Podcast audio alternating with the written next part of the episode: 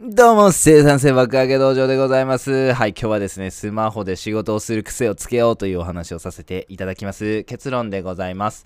えスマホでできる仕事をぜひ、洗い出してください。皆様の仕事の中に、スマホを使ってできる仕事ございませんか？そしてもしあれば、積極的にスマホで仕事をしちゃってください。はい。え、ネットフリックスの創業者であるマーク・ランドルフさんはですね、自分のオフィスがないそうなんですね。で、ノートパソコンもちろん仕事で使うから持ってるそうなんですけども、えー触らない日もあるということなんですね。彼はスマホで仕事するということが好きらしいんです。えー彼はですね、えー人と会う方が有益っていう考え方持ってますんで、何かこうオフィスでね、パソコンに向かって仕事するというよりは、えそういうふうに人と会ったりとかそういうアイディアを生み出したりみたいなことをですね、好んでするみたいなんです。まあもちろんね、彼は、え CEO ですから、まあそういうふうにですね、まあ会社のビジョンを考えたりとか、他の経営者と会ってアイディアをこう深めたりとかね、まあそういうふうなことが主な仕事になるということはあるんですけども、まあ実際に自分のオフィスとかね、デスクがないとか、ノートパソコン持ってるけど触らない日もある。スマホで作業するとかね。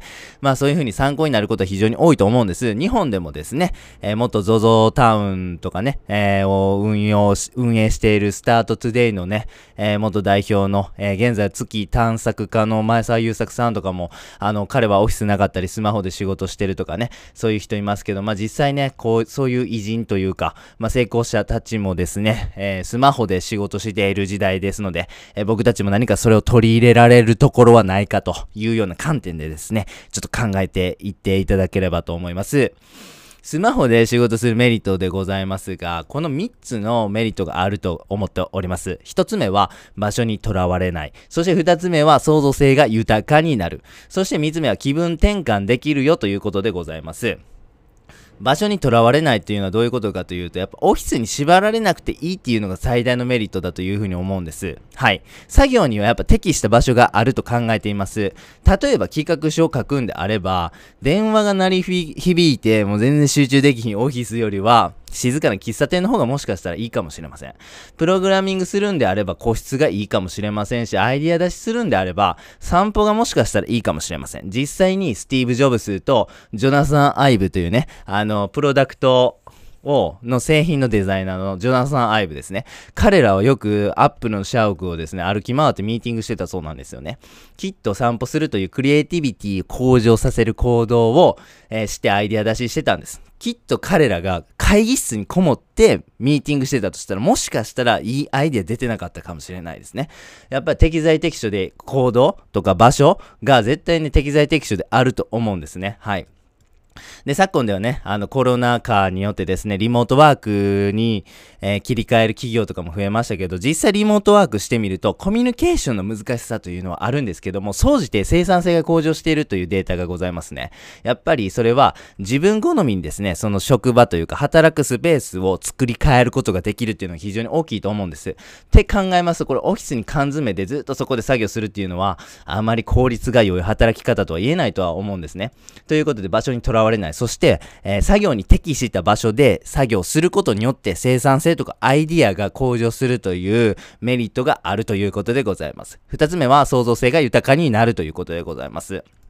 先ほども、えーっと、スティーブ・ジョブズとジョニーの話でお伝えしましたけれども、散歩というのがですね、クリエイティビティを高めてくれるということがございます。なので、まあ、それをですね、えー知ってか知らずか、えー偉人たちはですね、散歩ラバーでございます。スティーブ・ジョブズ、ベートーベン、ジャック・ドーシー、これツイッターの創業者ですね。はい、まあ、いろんな人たちが散歩を活用しながら彼らのビジネスをスケールさせていったということがございます。ベートーベンに至ってはですね、お昼ご飯食べて、えーペンと、紙を持ってですね、3、4時間毎日散歩したと言います。はい。それくらい散歩ラバーでございます。はい。僕もですね、えっ、と、仕事で煮詰まって、なかなかね、作業が進展しない時とかはもう30分ね、そういう時は散歩に出かけました。もう不思議とですね、アイデアが生まれているということがありましたんで、本当に散歩に対しての信頼感が半端ないです。ぜひ皆様も何かそういう風にね、あの仕事が煮詰まったりとか、そういう風な時には創造性が豊かになる散歩とかね、まあそういう風な、え場所を変えるという取り組みやっていただければと思います。はい、3つ目は気分転換ですね。昼飯で立ち寄ったカフェ、なんかすごい雰囲気いいし、なんか静かやし、めっちゃ落ち着くなと。ちょっと仕事しちゃおう、みたいなこともできますよね。で、爆音鳴り響くクラブ、あれ？これ？仕事しちゃおう。これいいじゃない？っていうね、こと。まあ、実際それをね、したのは、コンピューターの生みの親で、生みの親であるフォン・ノイマンなんですけどね。彼は、爆音鳴り響くクラブでね、作業するっていうのが好きやったそうなんですね。で、仕事帰りに立ち寄ったスポーツジム。あ、これ結構いいですね。ちょっと仕事しちゃいますか？とかね。いつもね、あの仕事の帰りに、えっ、ー、と、通る公園。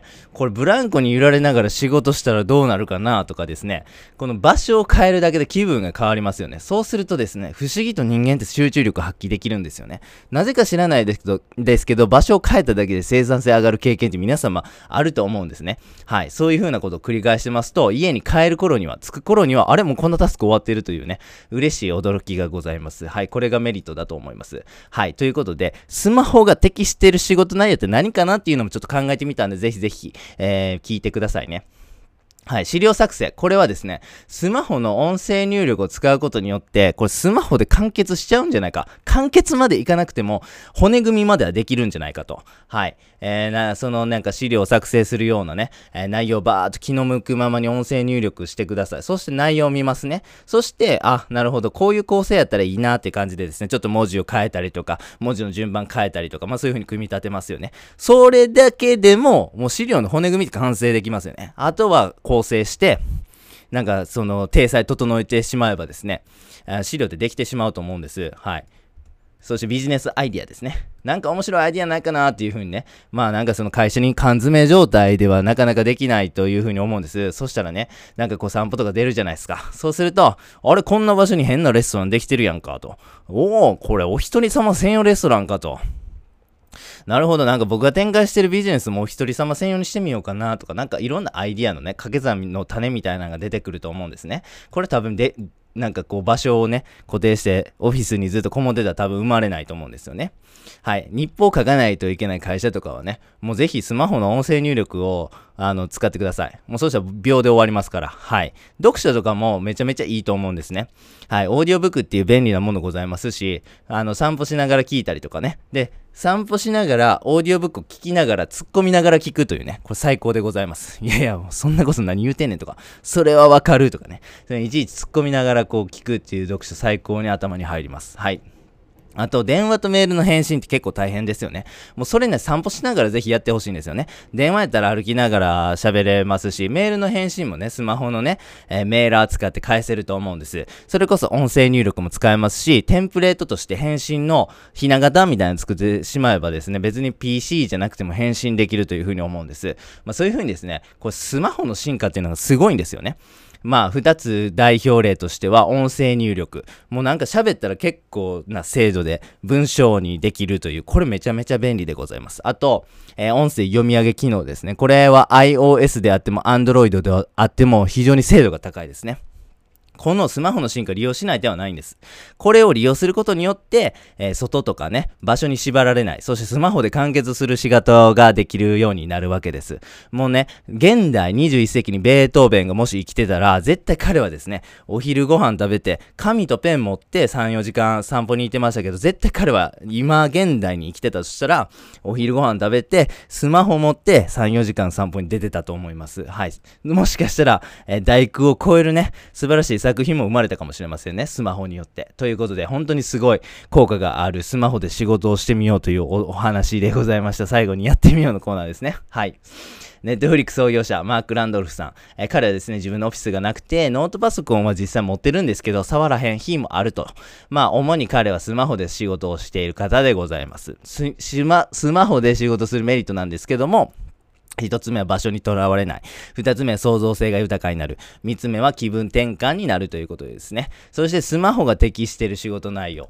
例えば資料作成なんか音声入力でできますよと。ビジネスアイディアも散歩しながら考えてみてください。日記とかね、日報とか、これこそ音声入力ですぐに終わってしまいますし、読書もオーディオブックなんかをぜひ使ってみてください。電話メールの返信っていうのはね、30分の会話、あ散歩の中でですね、もうサクッと終わらせましょう。はい。